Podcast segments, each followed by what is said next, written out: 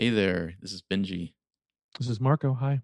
Hello, we're coming to you from the future, bringing you an episode from the past, a distant past. This was recorded on May 28th, just centuries ago.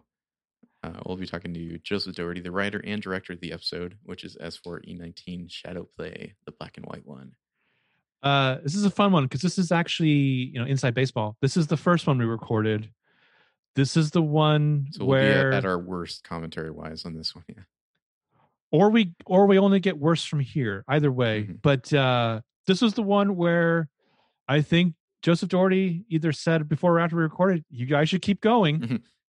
And we were like, "Yeah, okay." So if you are enjoying us doing PLL commentaries or Return of Bros Watch PLL 2 or any of that shit, you either have Joseph Doherty to thank or to blame.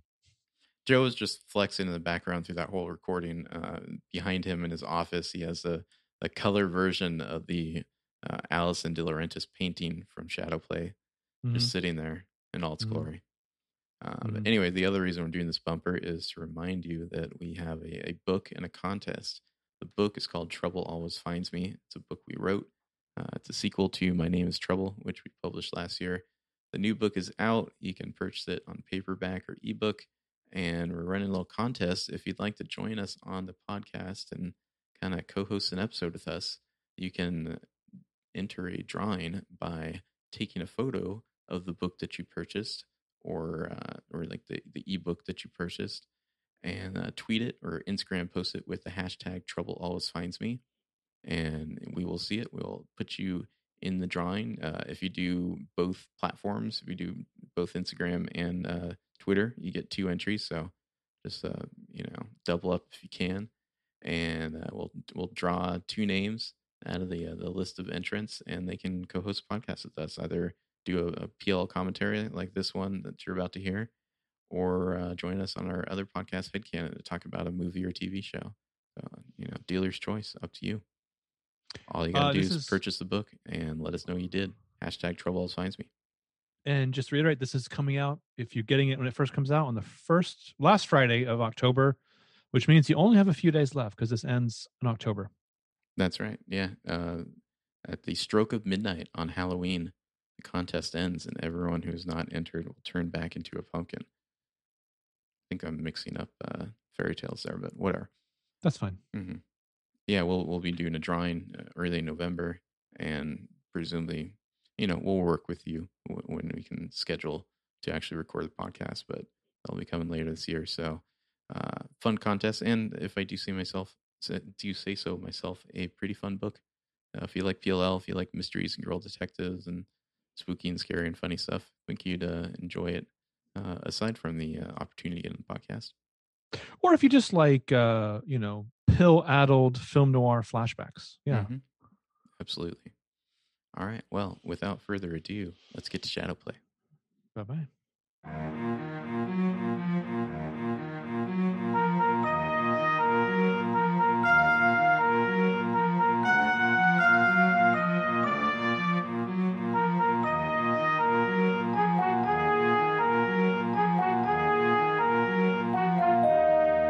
Hi, I'm Benjamin Light.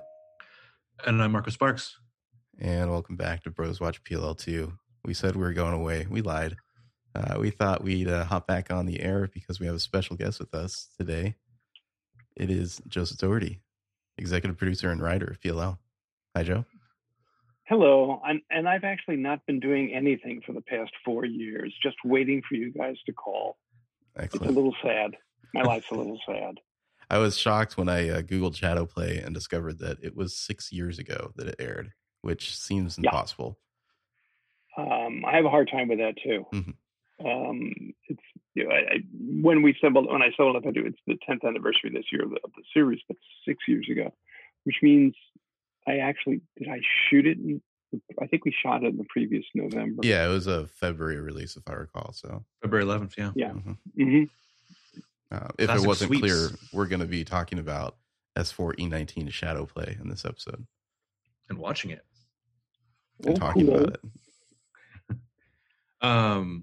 So I guess my first question for you, Joe, is all these years later, can you still believe that the network called you and said, hey, do you guys want to do a black and white episode? No, I can't. I think I must have made that up. The more I think about it, it's become too good a story, and I must have made it up. But I just have.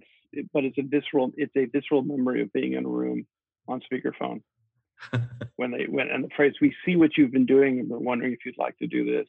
And it was just the luck of the draw that my first directing slot timed up with it, and there was no way I was going to let it. I'm trying to think of any other. Were there any other shows that were doing black and white episodes around that time? I think the feeling was a lot of people were fooling around with it, mm-hmm. or fooling around with lowercase f fantasy episodes. Mm. I noticed people were making noise that they thought it was just a trite cliche, and maybe, well, you know, they did do it on Gilligan's Island, and. So I'm assuming that it is a tradition that existed. But again, it was like they said that we've done some research, and what they said, the specific thing they said the research was that there'd been a reversal, a 180 on the perception of black and white by the audience, that the younger audience, that pre-millennials thought of black and white as old. Mm-hmm. And there was a point at which they just became such an artistic choice in videos that they started seeing it as something interesting. And maybe they were subconsciously responding to photography. It's hard to say. I'd love to know what form ABC Family's research into that took. I really don't know. Their research tended to be pretty good. Especially 2013. Yeah. And I think Network wanted to do it much more than the studio wanted to do it. Mm. That's my memory. They were okay with it. I think studios tend to push everything through. What do we do with this later? Mm-hmm. Like, you know, I think part of me was saying, because we had to. It was technically shot in color, mm-hmm. Mm-hmm.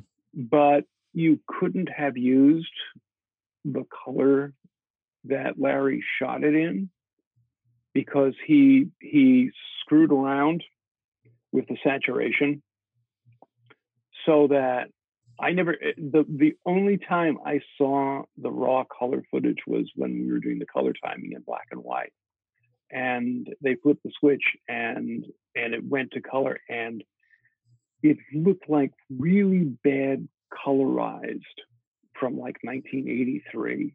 Mm-hmm. So I bet the studio would have liked to have had a color one in the vault somewhere, but that didn't happen. Plus, I imagine a lot of their research is like, ooh, imagine the hashtags. Imagine the hashtag. It was something to promote, and it was coming up on the end of the fourth year.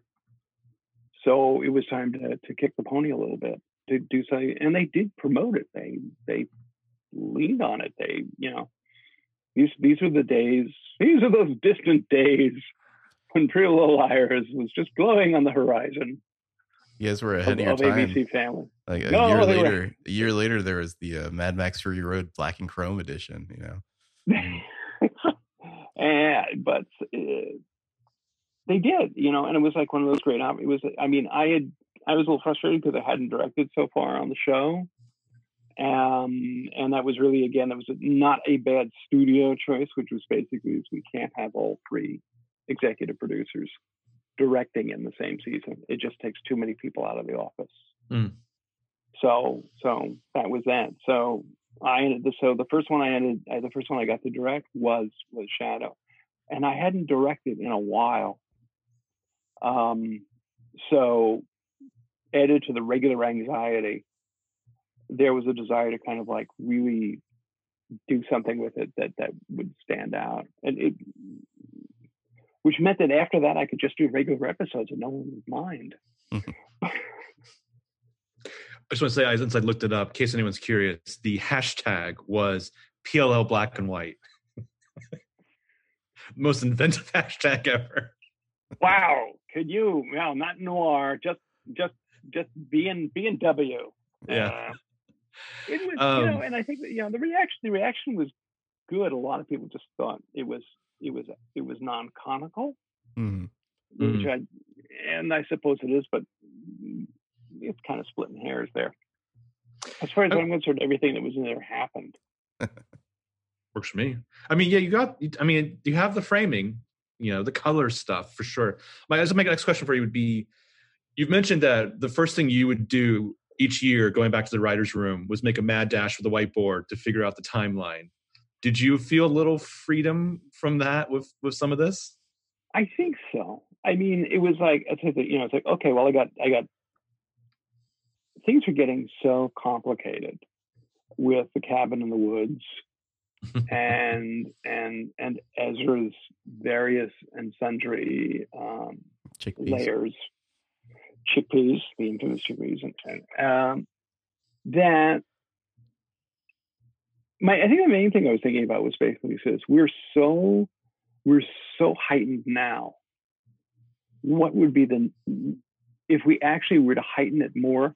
Would it actually anchor the show in some way by going to this more definitive kind of strange statements and these other versions of these characters? And everyone was very pleased with the choices that were made in terms of who these people were, particularly Hannah at the switchboard.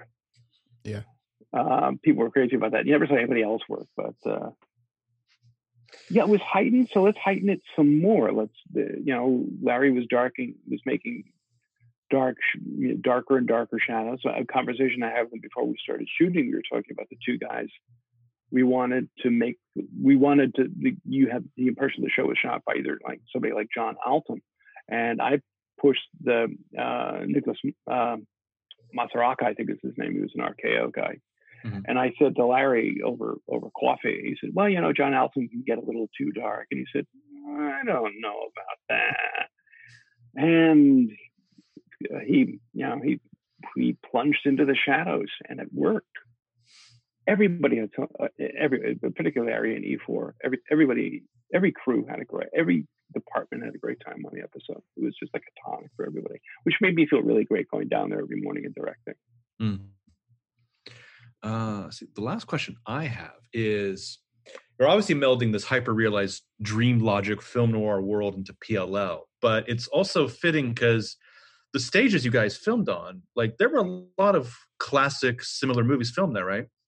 I said it. I mean, we were on stage 8 for a lot of it, and all the stuff with the Cadillac is on stage 8, because my memory is that stage 8 was the only one that had a reinforced floor that you could back a car onto. And on the plaque outside, it says that Howard Hawks made The Big Sleep there. Thanks. And, you know, I think I said at the time, basically, is I've just shot an entire week of simulated film noir on stage 8, and no ghost dropped anything on my head. I mean, 8, you've got Howard Hawks doing Big Sleep. 7, you have Michael Curtiz doing Casablanca. And 6, you have Alfred Hitchcock doing Dial M for Murder. Mm-hmm. And that was always boy, I guess I didn't screw up as a kid. I got to do this. Awesome. Okay. All right. Well, I think you pretty much covered everything we need to, Marco. So let's go ahead and get ready to hit play, and we'll just do a little commentary for the episode. So if anyone wants to follow along at home, we're all looking at the previously section now, where Spencer is holding your hands out to receive the precious Study 8 pills, the kind with the childproof cap is the dialogue that's happening right now. It's about 9 seconds in. Oh, okay. I'm at about 03 seconds. Let me catch up. It might depend on... Actually, by my clock says it's 06, so... Okay. Cool. Yeah. So we might be 1 second off. We'll have signposts along the way. Okay. Mm-hmm. And, which would be fitting. We're going reverse Wizard of Oz here. Yeah. Okay. So we're going to go ahead and hit play in 3, 2, 1, play. And there's the Jekyll and Hyde. Which I think that's been up there for a while in a couple of episodes. My memory of everything other than what I've done is evaporating rapidly.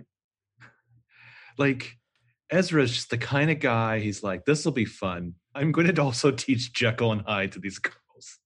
Why just not? Just to stick it to Spencer Moore. Oh, we must suffer him to go his own dark way. Uh-huh. Troyan always wanted there to be more exciting books to be taught. She wanted more Philip Roth in that class, and I said, I don't see that happening. Why aren't these high school kids talking about Rabbit Run? Yeah. Is this also this is the part where like the Goldberg Variations comes up, right? Gold Stick Variations. I think it's the first line. It's how many Gold Stick variations are there? That's right. Yeah. Because we're all so meta. So how did Ezra get Allie's journal there? I have no idea. Yeah. Well, somebody put it there. No, that's a plant. Okay. Pretty sure, because it's been doctored. Right. Mm-hmm. Perhaps by the person about to walk around the corner here. I was so surprised by these shoes. What do people do? Also, she looks incredible too. Oh, they're all just spectacular. Here's one of my favorite dopey. Here's one of the dopey things I like about this is what I got to do, and it's a lot. Is to do a push with nobody in the frame, mm-hmm. which is so much better than a zoom. Well, Janella's fab. They all are.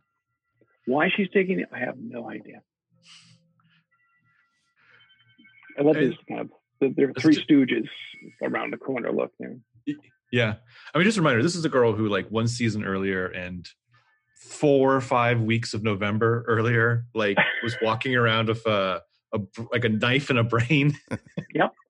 Well, that'll do it. You know. Spencer's got some allergies. Like, you know, I think somebody told me it was a symptom of lateral abuse. And just like, let's just wipe everything away and have a reverse directory. We can find this. We can do that. I don't know. I'm not sure about that sweater, but she's wearing it. It's great. It's foxy. Foxy. The thing I always fascinated about the journal is I totally get all the electronic A stuff with the beauty of technology and people who know that better than I do. This journal thing makes me think of like the medieval monks who would spend their entire life copying over one book. But it was a lot prettier. Yeah. Did they do like special makeup on Troyan to make her look just like a little bit jaundiced and cracked out there? Yeah, they paled her down a little bit. Mm-hmm. I believe it's Troyan who said the worse Spencer looked, the better I looked, or something like that. And that's that kind of that particular. Here's one of the moments where the characters actually respond to the show they're in. You seem a little easy. Yeah, what are you talking about? And then I actually got to say the line that was always being brought up. Yeah, it's all about the anus. It was a writer's room. Mm-hmm. No, we've got to focus on the anus. It's just the way we are. Isn't this a wonderful stock shot? Oh, is it? Okay. Yeah, that's a stock shot. Was there any intentionality to Arya's line here about the villains being more interesting? Oh, you bet. Mm-hmm. Yeah. I mean, I was trying to figure out what to do. I mean, it's like I think Ian had more fun when he was bad than when he was good. Mm. But that's like another actor sort of thing. And it's like, again, it's like when he's bad, I kept telling him, well, you don't have to do anything. We know you're bad. Heroes aren't what they used to be. Yeah, I kind of like this. It kind of sets it up, and also because of our financial limitations, in a weird way, it's already talking about poor man's process, mm-hmm. and just doing it all at once. Sometimes, not quite a hard. Yeah. I just remember that line from Aria was just another little thing to put in the Aria Secretly A catalog. There, I believe it's Heather Hogan who said that Ezra was never sexier than when he was evil, but he knows that too. Okay, yeah. So on the screen back there is Narrow Margin, directed by Richard Fleischer at RKO. I think 1950, 52. Spencer's Television that only plays the news and old. That's movies. It. It's the news and TCM. That's all she gets in the kitchen. Like to the point where she's like what Gene Hackman movie? Yeah, what remake? Somebody would even. No, they'd never show that. But I wanted it. Bob had a hard time cutting this because the looks are weirdly different. I didn't want to do a noir that a lot of people would know. Mm-hmm. I wanted to do something smaller that was pure and not enough people know about Fleischer's RKO film noirs. I remembered this scene from this episode, and I remembered Narrow Margin, and I kept thinking, like, wait, I know I'm making the mistake because it can't be Narrow Margin. That's the train movie. Yes. But I like that she's like, I'm watching film noir, I'm taking some pills like Tic Tacs, and I'm quoting Chandler. And now, ta-da, black and white. And yeah. And I always, it's interesting, again, it's like Troyan, the text of the script says she seems to notice that there's something wrong. And she never questioned it. And this is, we just put pieces of set dressing that were wrong because we couldn't do it. We couldn't afford to do it full blown and build new sets. Mm-hmm. Like, I don't know how many, not quite the right hat for Toby, but good enough. So we hadn't even thought about the 2 week, like, police academy or anything of Toby being a cop at this point, right? I think he took it was a correspondence school.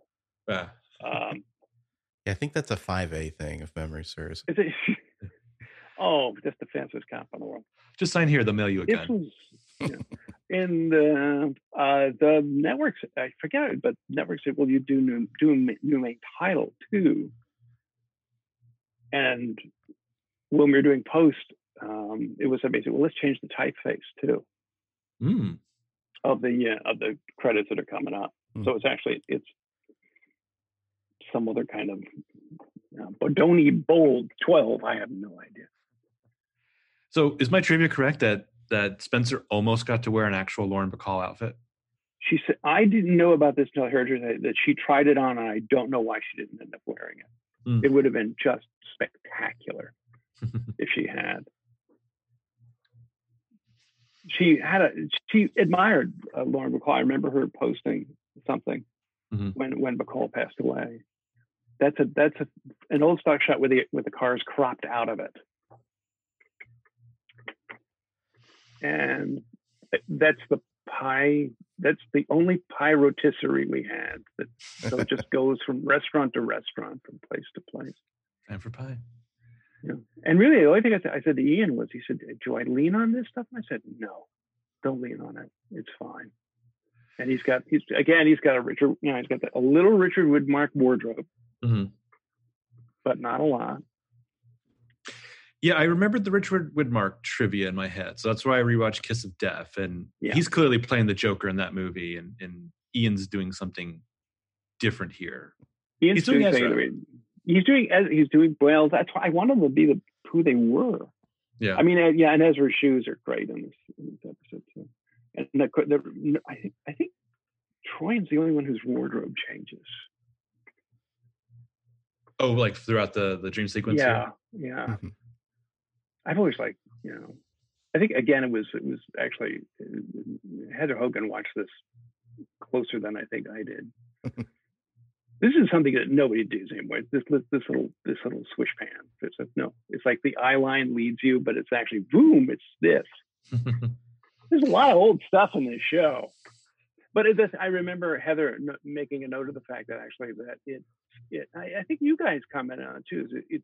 This episode is not as cutty as the other shows. The things stay in the setup, stay and hold, and change more, and that's part.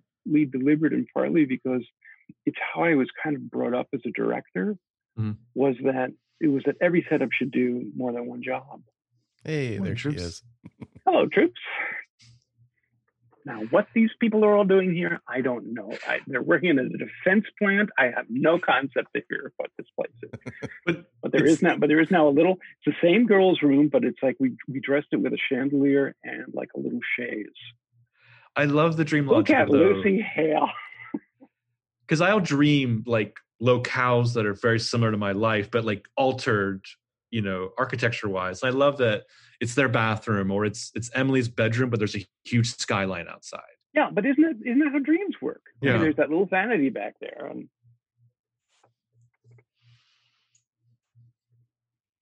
Is that that's a real shot, right? Not a stock one. That's a real shot, and I think this is my understanding is she tried on a Lauren Bacall dressing gown for this scene. I do like the really old school phone technology. I mean, PLL's kind of always been linked to texting and phones, so it's fun to go old. It was fun to do this. That's why there's the split screen that's coming up later. Somebody, I think you guys know, it's basically we even put Spencer's name on the prescription bottle. Hmm. That's definitely something we would have focused on in that podcast, I'm sure. I like that Toby's just always walking out of shadows here. It's kind of he's allowed to do it. He's always coming out of shadows. He's not where he's supposed to be, but he doesn't. But I mean, it's you're kind of foreshadowing the big combo twist, right? Which is the big which is again that's as dark as I am the smart one. It was like that. That's kind of the thing she would never say except in this context. And here's this insanely beautiful thing up there that now is, I think, in the original is in the Warner Brothers Museum, and I've got a copy that Marlene gave me. And Chris Vale, props, created it by, we took a photograph, and then it was treated to look like a painting. And I think I've said this somewhere before. The first time I saw any of the women in wardrobe was Sasha, because we had to do her picture first to get the painting done in time. And Chris called me, and I went down to the stage where she was, and seeing her sitting there, and it was like the first time I really thought it's going to work. These women are going to pull this off. There's a good photo of you posing with her. Yes, that's one. Yes, Chris said sit down next to her. I like Ezra just brooding over his city there. I'm not sure. I was trying to remember. This might be the first black and white shot I took. This was the day started this way. Mona's mall. She is just seething. They're really capturing the vibe, I think. Oh yeah. I mean, you watch Janelle, when Janelle turns, she kind of turns from the hip, and then her shoulder turns. And we didn't have a crane this day, and the guys had to put this together for me on a dolly. Man. The more I learn of men, the more I want a dog. Yep. Too bad there's no alternative. I mean, it's beautiful though, just to watch this through, especially this sequence visually featuring it. Well, like, this is Spencer's mind. Yeah. This is like my second favorite shot, because when I said we're just going to, I said take the wall out. So is that are they really back there? It's not like a... They are really back there. We took the wall out, and that's where you get this great camera move. We just put the table there, and then on the cut, it goes to the brew. This is I think maybe this is the most interesting part of doing this was what these two women what their lives would look like. Yeah. At this period, and you know, I mean, we end up going further than they could have in a conventional movie. One of them would have been Agnes Moorehead, but I just, this is one of the places where it's really heightened. This is their scenes might be more heightened romantically than anything else. They're holding hands with gloves, and then the schlub at the bar. Because I mean, like a lot of film noir, especially like Hitchcock, but a lot of film noir is like, there is something different about me sexually that I don't fully understand. And here you get to, like you said, address it a little more and like talk about the essential prison of society they live in. Mm-hmm. In spite of the fact that I believe you made a crack of her having like the hair like Herbie the Misfit Elf. But I think Lindsay's magnificent in this episode. I think everybody is great, but I remember sitting with Bob editing it and just saying a couple more frames to Lindsay, just a couple more frames. Here's my Val Lewton sequence. She's got the voice for it. Which in the director's cut goes about 30 seconds longer. Just back and forth. Yeah, this is Cat People and a few other films. Look at that. It's great. Get the classic Hollywood look where the streets are wet. Yeah. Yeah. Oh, the wet downs. Did I use the wet downs? Yes, I did. And again, my eternal gratitude to props and sets and Larry and lighting, because this shot coming up wasn't easy. Yeah. And I think it might have been the last shot we did. But I said, I really want to do, this is this thing I want to do. And amazing. We were talking about the mirror shot, of course. Yeah. Yeah, the mirror shot. I mean, thematically, textually, visually, like, and that is one of the best shots of PLL. Oh yeah, like yeah. Oh, and here's split screen as opposed to FaceTime. No, I mean, I wanted to do it. I must have come up with it very early, and I knew it was something I wanted to do. It was complicated, and it's got more subtext pound for pound than anything we ever did. Yeah, the transition where you throw the blankets on the camera. And I remember telling Janelle, just give her a long up and down before you step out of the way. This is the famous, first time I saw this coat, I said, hubba, hubba, that's a lot of coat. Transit, I'm wearing all of it. This is some of the nicest stuff Ian ever did when I was directing him. He seems to be really eating it up. Yeah. He had a good time. There are a lot of things in here that he doesn't get to do anywhere else. Like talk about his own juice blend. Like take his own juice blend and the incredible delivery of the word mixed. Yeah. But again, it's like, it's me. And this is also this is like the dreamiest part. It's almost like Dream Ezra knows what's going on. Mm-hmm. Mm-hmm. Yeah, well, he's still dream. Her. He's still her representing. Yes. Something they're chasing. All, yeah, they are. They're who they are and who they aren't, and and then it gets kind of weird when you start thinking about scenes that Troyan's not in. Like Emily's love life. Yeah. Yeah, but I don't really care. I mean, to be fair, did Emily not lose her virginity on Spencer's bed? The theory accounts for that. Yeah. Wait a minute, you're going to have to unpack that one. Isn't that where her and Maya have their romantic goodbye before True North? Yeah. Oh my gosh, yeah. While the other girls sit downstairs. That's right. Everyone's downstairs trying not to listen. Thanks for the and then the wonderful world of act out lines. I like this because it makes no sense. I want you to know that was the last comparison. And you find somebody other than Janelle Parrish you could pull out. And there's it's a great shot of the children there and the True Foe poster in the background. Mm. This is stock, and this is in a Cadillac, pre-war Cadillac on stage 8 with just lighting and a couple of grips leaning on it. So not like rear projection, just some lights flashing. Nothing. It's just black outside. Mm-hmm. Yeah, yeah. It looks, I mean, rear stuff has gotten better, but they would have done this. They would have done this. Yeah. Or you would have gone on a big process stage, and I don't think Warner's, and we didn't have access to that kind of stage.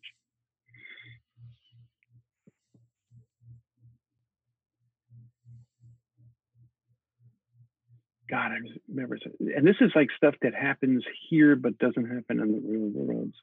The Fitzgerald Art Foundation. And all that. It's all going to lead to her realizing that the pages are changed. Is the ultimate plot point, right? Okay, this is interesting. This is Troyan who. The difference between that and when Toby is driving. I don't think Troyan's ever driven a manual transmission. This is probably one of the only scenes we've ever gotten between Aria and Paige. Yeah. And she's so sweet. I mean, they both are, the tomboy, and then I fell in love. After explaining how you go down to the drugstore and drop the film off and come back in 2 weeks. I don't know. And there's these two. Yeah. I was like rewatching the show and then like watching interviews of Lucy Hale. She seems so down to earth and sweet and all that good stuff, but like she's like secretly a fucking brilliant actor. Like things she does with her face, it's have to be like conscious choices. She's too damn good. This is the shot where I said to Bob, let's just stay in it, stay in it, stay in it, stay in it, stay in it. I think one of the things I really like about this episode is how much you can read into it if you want. You know, it's just a lot of suggestion. Mm-hmm. Mm-hmm. And it was pointed out to me, this is the first time in the series these two characters talk to each other. This is their only scene together up to that point. Excellent. I do think that there's something about this style of acting that suits Keegan Allen. Like mm-hmm. he seems to really be enjoying it. By the time, I mean, it was all new to them because there was a different kind of physicality to it. It is harder, the physical restrictions on their movements and keeping their head up and finding their light were things that they had not had to deal with mm-hmm. in contemporary, where the lighting is not, it's not a question of, it's just like, it's not this kind of unmotivated lighting. Where's the bit where Toby does the Bogart ear thing? Have I missed it? Yeah, he does it pretty close to the top. And he may do it again. I think he does it. He may do it again in the interrogation room. Okay. I love that shot. I believe Sasha, in the PLL reunion, she said this was her favorite scene, too. That was very nice of her to say, because she had a damn good time. And she scares the bejesus out of everybody. I think it's, you know, she really could be a woman in a film noir. Mm-hmm. She's that dangerous. It makes you wonder how badly she treated the artist. And she said, you'll always be the girl in the painting. This was probably peak alley mysteriousness. And I guess Sasha gets, there's stuff in the dressing room later where she just, the claws are out. These two. I get one straight answer from you about anything. Ooh, scary look. Look at her. My God. And the laugh about the pills, the censor.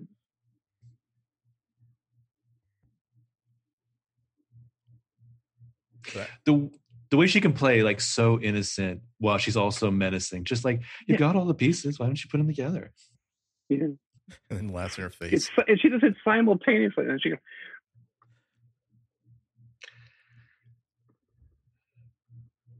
I just wanted to scare people. Yeah, that's definitely one of those shots that puts you on edge. Yeah. The shadow over the switch, yeah. And the camera move. And just like, are they going to, they're not going to, are they, oh God. Snap out of it. Also, he just lets himself in whenever he wants. He just comes in. What's the problem? I mean.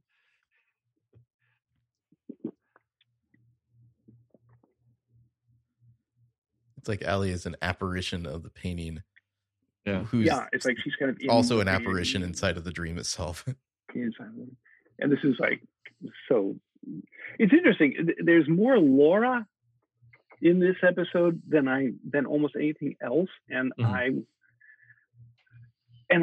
My only explanation for that is that Laura was a 20th Century Fox, and I think they were not interested in a just balls to the wind male audience, so their noir was a little more romantic, mm-hmm. and maybe that explains why it works for this story and these characters. And she's great.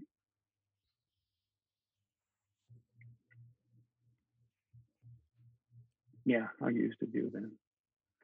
Yeah, it's kind of like Toby and Allie are both aspects of her subconscious trying to tell her how to put it together, but Allie's, I don't know, the more self-loathing, I guess, or the more critical.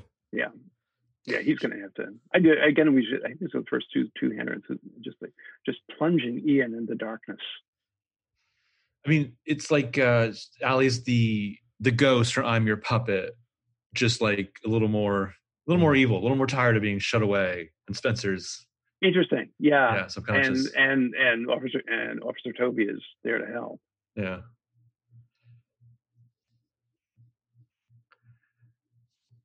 Ezra's like, I'm going to make you doubt your friends like I would in normal life. That's Spencer, for example. She's got a pill habit. And this is, again, this the close-up of Lucy that's coming up. I don't think there's anything like it anywhere else in the series. Oh, it's magnificent. And him whispering into her ear.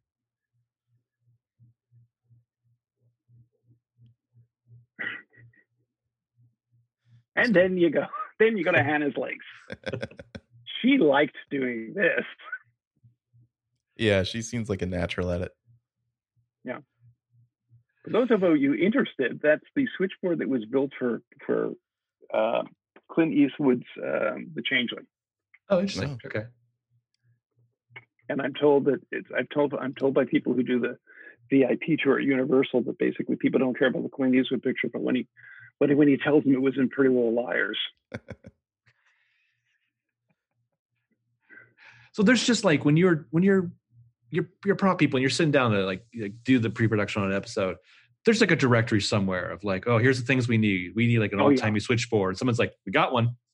Yeah, Bill DeBasio and Chris Bell knew everything.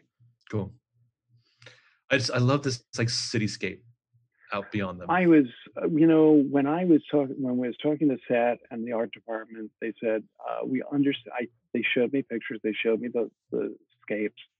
And they said, but, you do have a problem. And I said, well, what's the problem? I said, well, the bedroom is built very close to the fire line on the soundstage. We can't get the backing far enough back so that it won't look like a backing. I said, put it up. Because it's just what I didn't want it to look right. Yeah, I just wanted to make sure it was not the thing. Yeah, and I knew it, and a couple of Ritter fans blowing. And there's the bed. I mean, this is pretty much the ultimate Paley scene here. It is. The first cut was like about 9 seconds longer. Mm. And I was just so worried about them not wanting it to be in there. I didn't push on the 9 seconds. Mm. Hannah's just doing some social engineering. There was a little, which meant that things were cut a little differently, so I lost a transition that I always wanted.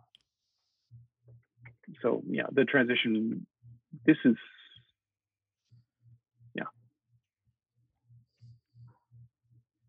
Because this was originally supposed to transition back to Shay. That's one of my favorite shots.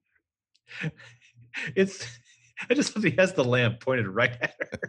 Yeah, but the bulb's not in it, so what's and I think she's done. There's kind of like, I don't think of myself as being terribly meta, but there's an awful lot of stuff about the series in this scene.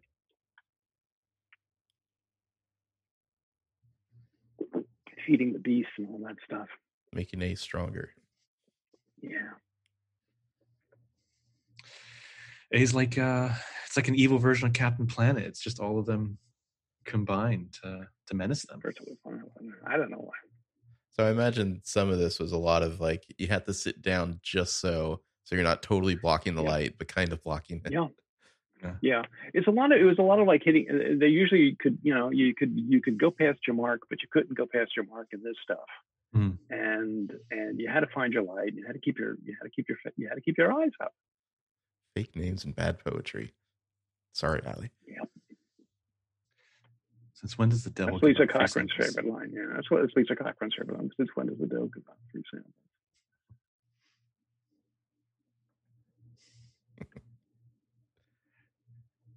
I mean, like, obviously, the mystery, the pills, everything. I love this continuation, though, of the original Dark Spencer saga, though. Like, no one else showed up to take over the job of Spencer Hastings, so... a line I wrote long before the twins showed up. Yeah. See, now, originally, this was going to... The two of them, this 50-50 was going to transition to a 50-50 of the shadow of the two women in the bedroom. And that's where it was going to be. And then you would go from the two girls to some of the best looking shots of these two actresses. Does the octagon that Aria has created there mean anything? Is it the grave? The gazebo? I don't remember. I think we did talk about it. It should be the gazebo. Okay. But I don't remember. Dispenser lock.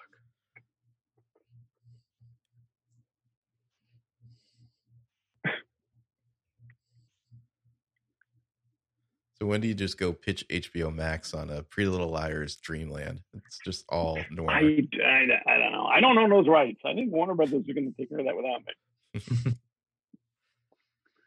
So this is, okay, this is she, yeah. I'd forgotten a lot about what she wasn't telling people. I'd forgotten the cabin. I thought the cabin all happened after this episode. Yeah, they're just coming back from it at the beginning. Yeah. And of course, but I just, it hadn't occurred to me. And it would be our secret. And... The Ezra's murder cabin just makes me think. I was just rewatching an old interview with the four young women prior to that airing, and they're talking about upcoming scenes. And like Lucy Hale's like, I can't tell you what it is, but I spend a whole scene where I'm restrained and I do nothing but scream. She did a lot of screaming for me too. I think the story is changing.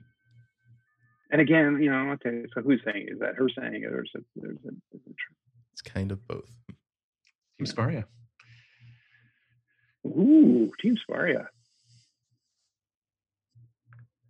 I mean, I talk about your theory, James. Like these are the two would figure it out, right? Yeah, because they're the two real ones.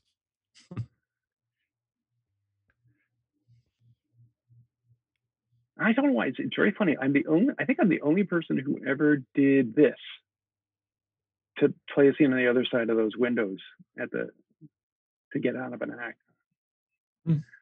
Here comes Troyan's favorite line in the episode. Shows nightly. Yeah. She did. I said, I told her, it is the most Spencer line I have ever written. I love when they can squeeze those details. Like, I remember correctly, there's something in the dollhouse where they're outside and she looks up and she's like, oh, the constellations, we're still here, or whatever.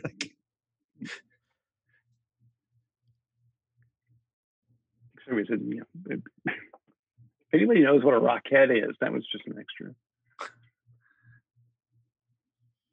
Enter alley. This is just like Larry and E4. It's just this is a great way to come into a room. Yeah. I mean, you're good at writing entrances. Thank you. You mean I can't get them out of the room? No, I mean, it's he sees where people just get the hell out.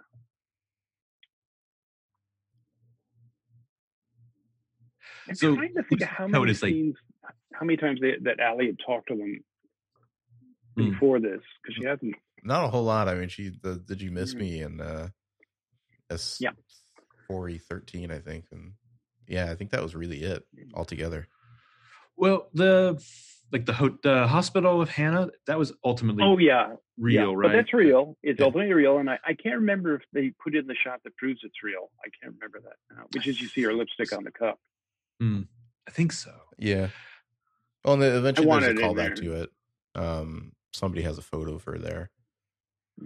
Oh, that's right. Yes, it shows up. Yeah. Oh, yeah, and it's another one of yours. It's the one that Larry did. Yeah. It's a big video episode. And Lucy's coat is like stark, hideous yellow here, right? Not hideous, but it's pretty. It's yellow. It's yellow and brown, and I think Shay's coat is like green, and her shoes are purple. And... Yeah, I remember seeing a photo of the behind the scenes. It's definitely not coloring you would want. But it was like they had the look back that she does there. Feels like the right acting for this era. Yeah, this is actually the inside of the firehouse on the back lot.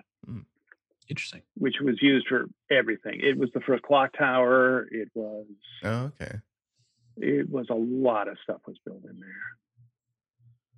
And it's all just, it's nothing but boxes and dressing, which is how I said, hi, you, why don't you go to a warehouse? I just need boxes. I would say, here's your meta moment. They've got themselves trapped in the maze, and here comes the Minotaur. Don't let him. They all look so great here, and all of them. You know, I've got like a bunch of frame grids from this thing, but I think it's also. I think I did a pretty good job of getting everybody in the shot. Mm-hmm. I mean, that used to be something we, you know, back in the beginning days. It was like, how do we cover the show and make it? And yeah, that's my big combo. It's a good thing both Ian Harding and Keegan Allen are fairly tall, slender builds. Yeah. Yeah, I'm not sure when the swap happens. It has to happen here. I think I liked you better when you were dead. Well, and then we missed the Who Sharpened Your Tongue, Little Girl? Oh, my. Yes. Allie just slips away in the background. Yes. Usually, I don't think we ever did this. Yeah, that's Keegan. That's Keegan. Yeah, that's Keegan. Yeah, he would have had to have been because she's looking at him the whole time now. And okay, I think this is the most old television moment in 7 years. Goes to commercial, doesn't it? Yeah, it goes to commercial, and I repeat the shot. Mm-hmm. I mean, it's fascinating how, like, there's a sub-thread in Spencer's subconscious here about Aria's growing up and her burgeoning sexuality and corruption of men. She's not climbing trees anymore. No, she's not. Just her shoes left. The idea of Ezra just knocked out is hilarious. Well, yeah, I hit him once. Right? I hit him hard, but I only hit him once. The caveat, I only hit him once. This car, there's audio track of these women in the car as it just lurches out because there was no muffler. The fumes are rising up in the backseat. And this is, again, I really had a hard time getting the wet down that was this big. Because here it is. That's Backlot. Backlot Warner Brothers. Is that an effect, that rain there? Yes. And I said, don't make it too good. Mm-hmm. But like, if anything, though, you know, Rosewood and Stars Hollow, like, it looks so good in its, you know, 40s, 50s black and white context there. Yeah, yeah. And this is, I think that when I started, this was the shot I wanted. I knew I wanted to see this shot. Oh, there's so much subtext with the eyes here. I mean, the rain. I mean, that's the thing that Conrad Hall did in Cold Blood on Robert Blake's face. They're all so tired. They're angry at her. They're so fucking tired. It's been up for 3 days. I mean, can you imagine being stuck in a car with all of your subconscious figures? Wow. And Toby. And Toby. And Toby. Don't look at the book. Look at the pages. That A is so crafty, hiding diaries with slightly altered pages to throw somebody off the scent. Just imagine the time. The A is for analog time spent on that. You know what I mean? It's not like it's something digital where you can write a program to do it for you. No, well, you know, there was a lot of construction work going on in the bunker. So I think I had time to do the elimination. I think I mused on the podcast once that once you introduced the Karasimi group. I love the idea that she's just got like an R&D team that just dreams up these things. It's like all of a sudden it's like Blofeld, and I really don't know where they're getting the uniforms. I mean, the henchmen just show up. And, so the photos that she has of the pages, was that when they were in Ezra's lair? I think. Yes, because yeah. Actually, I think she took them in the car. As they were I think it's in the car. Away. Yeah. Right. Okay. Yeah, I remember now when they were driving to one of the places they thought Allie would be. Yeah. Also, I just pictured the Farewell, My Lovely clock tower scene, but with Vanessa Ray, like inside a hollowed out volcano with sharks of freaking laser beams on their heads. Well, you know, she's like, that's, I can only, it's, you know, I was watching You Only Live Twice the other day. I'm like, well, that's a pretty good A layer there. It's not that impressive. I mean, I'm sure you got your henchmen all night. Opening crater. The first time your boss throws somebody into a pool with angry fish as a punishment, you're like, what am I doing here? That is your employee review. How much am I getting paid for this? Yeah. You know, apparently a lot. But so this is the first time they, you know, they like, I'm sitting here thinking, like, where is Ezra Fall in the estimation of the Montgomery family at this point? And then the one more piece of black and white, and one more piece of old technology. Bolt holes on the. Isn't there this like is a just, we did bolt this, hole here? Yeah, we did this in like a couple of hours. Just put some set pieces in an nondescript place. And you have like it ends with the telegram, right? Yeah. It's had to be an A message. So. Yeah, nice. And then, and I can't remember. It wasn't my idea to rip the film. It was somebody else's. A little film grain and iris out. Oh, okay, burnout. Yeah, nice. This really makes me want to go watch the next episode now for the great intervention scene that Spencer has. Oh my god, it's perfect. Yeah. All right. Well, that was Shadowplay. That was fun. That's it's probably been at least 2 or 3 years. I feel I like it. I'm proud of it. I'd say it definitely holds. I'm proud of it. Consarn it. So where does it fall in of all the you? And you always talk about the gifts that you've been given, and I would argue that this is a gift you gave the rest of us. But where does this fall in like the things you're most proud of? It's got to be. It's in first position. Okay. Because it's like it comes at the end of a bunch of choices that you never think are going to lead you to a place where you have an opportunity like this. So so when people say, "Oh, it's out of context, it's not conical, it's just a gimmick," no, it could have been a gimmick, but I wouldn't do it. Actually, it was one time, dude, I didn't. I got defensive with Oliver and with Brian because they were kind of joking around a bit about it. And I said, listen, I can't do a Carol Burnett show sketch. I gotta do this. I gotta do this for real. I gotta do this as real as I possibly can. And that's how I took it to the department heads, and they were just all ready to do something different. And it just worked. It was just, again, like, towards the end of the fourth season, it just, you felt everybody wake up, which was great because it was such a great atmosphere to go in, because I hadn't directed in a long damn time. Prior to this, we used film. You had to thread it into the camera and expose it to actual light. And I never, that's the only thing that's wrong with the episode is the aspect ratio. Oh yeah, it should be 1:3:3. But I had never, at that point, shot anything. I had never directed anything in 1:8:5, so I was not going to not give myself the bigger frame. Makes sense. It's her brain anyway. But, and number two is the last one I did, the Farewell, My Lovely. That's a number two position. Because of Janelle, and because of,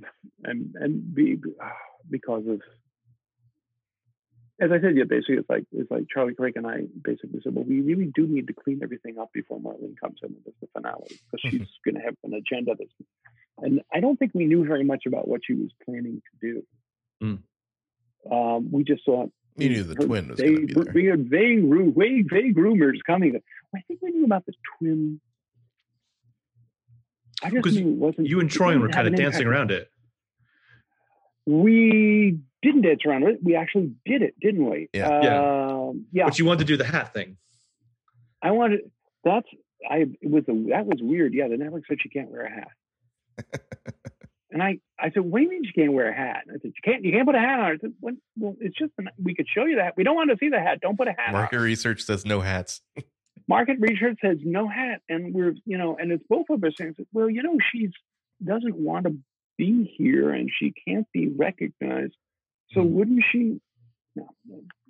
No hat. There's such a great look she gives Ezra. Yeah, it's like the, what are you doing here? Yeah, and which voice should I use? And she was, and again, I was like, there's stuff in there that was like, it's like, Elijah wrote the episode before.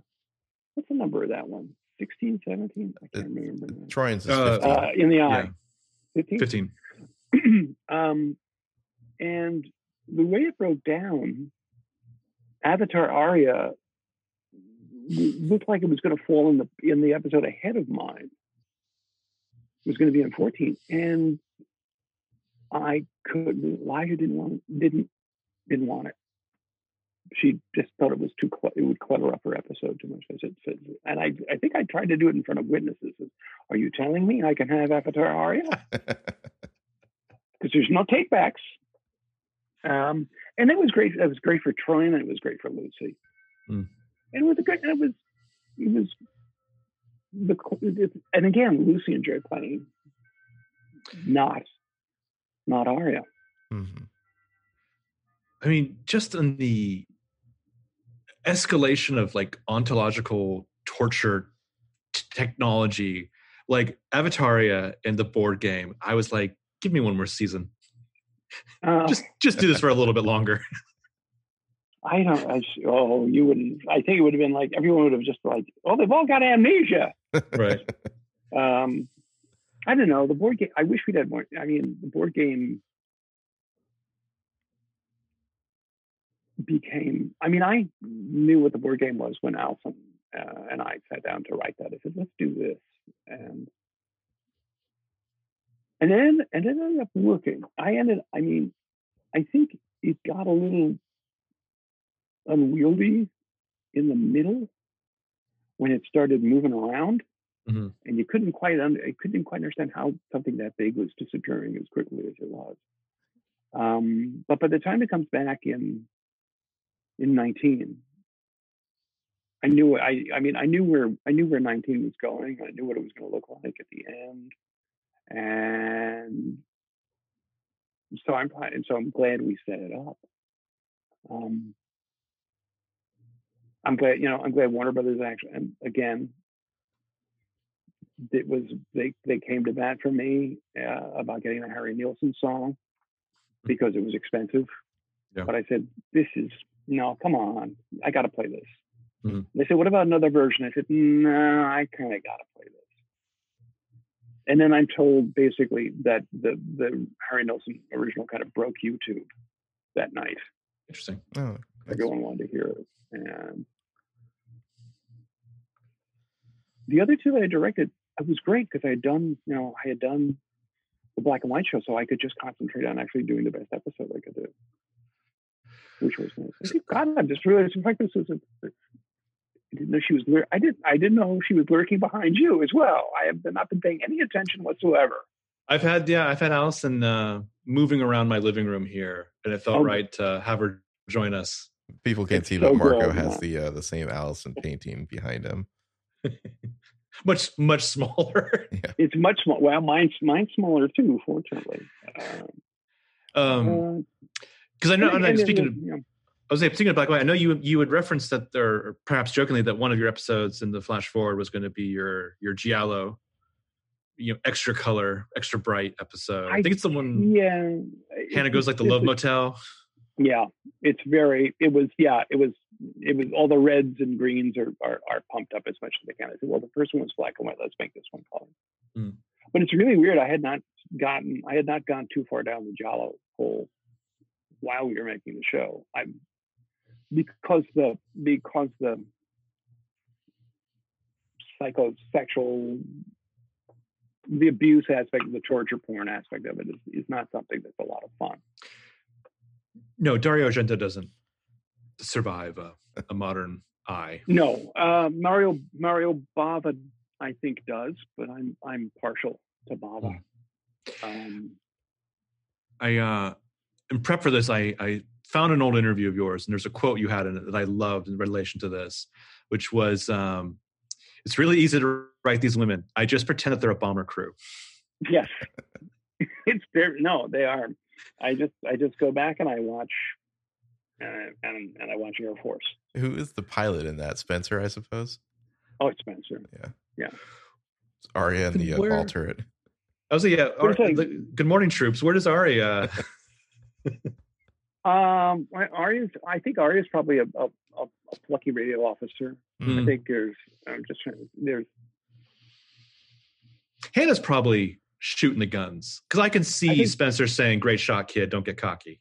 Yeah, and taking the gum out and putting it on the work the gun, not the jaw, kid. That's a Rod Serling line I should have used too. I think I got pretty much. If we do it, we'll have to do a war movie now, and I'll put them all in it. Nice.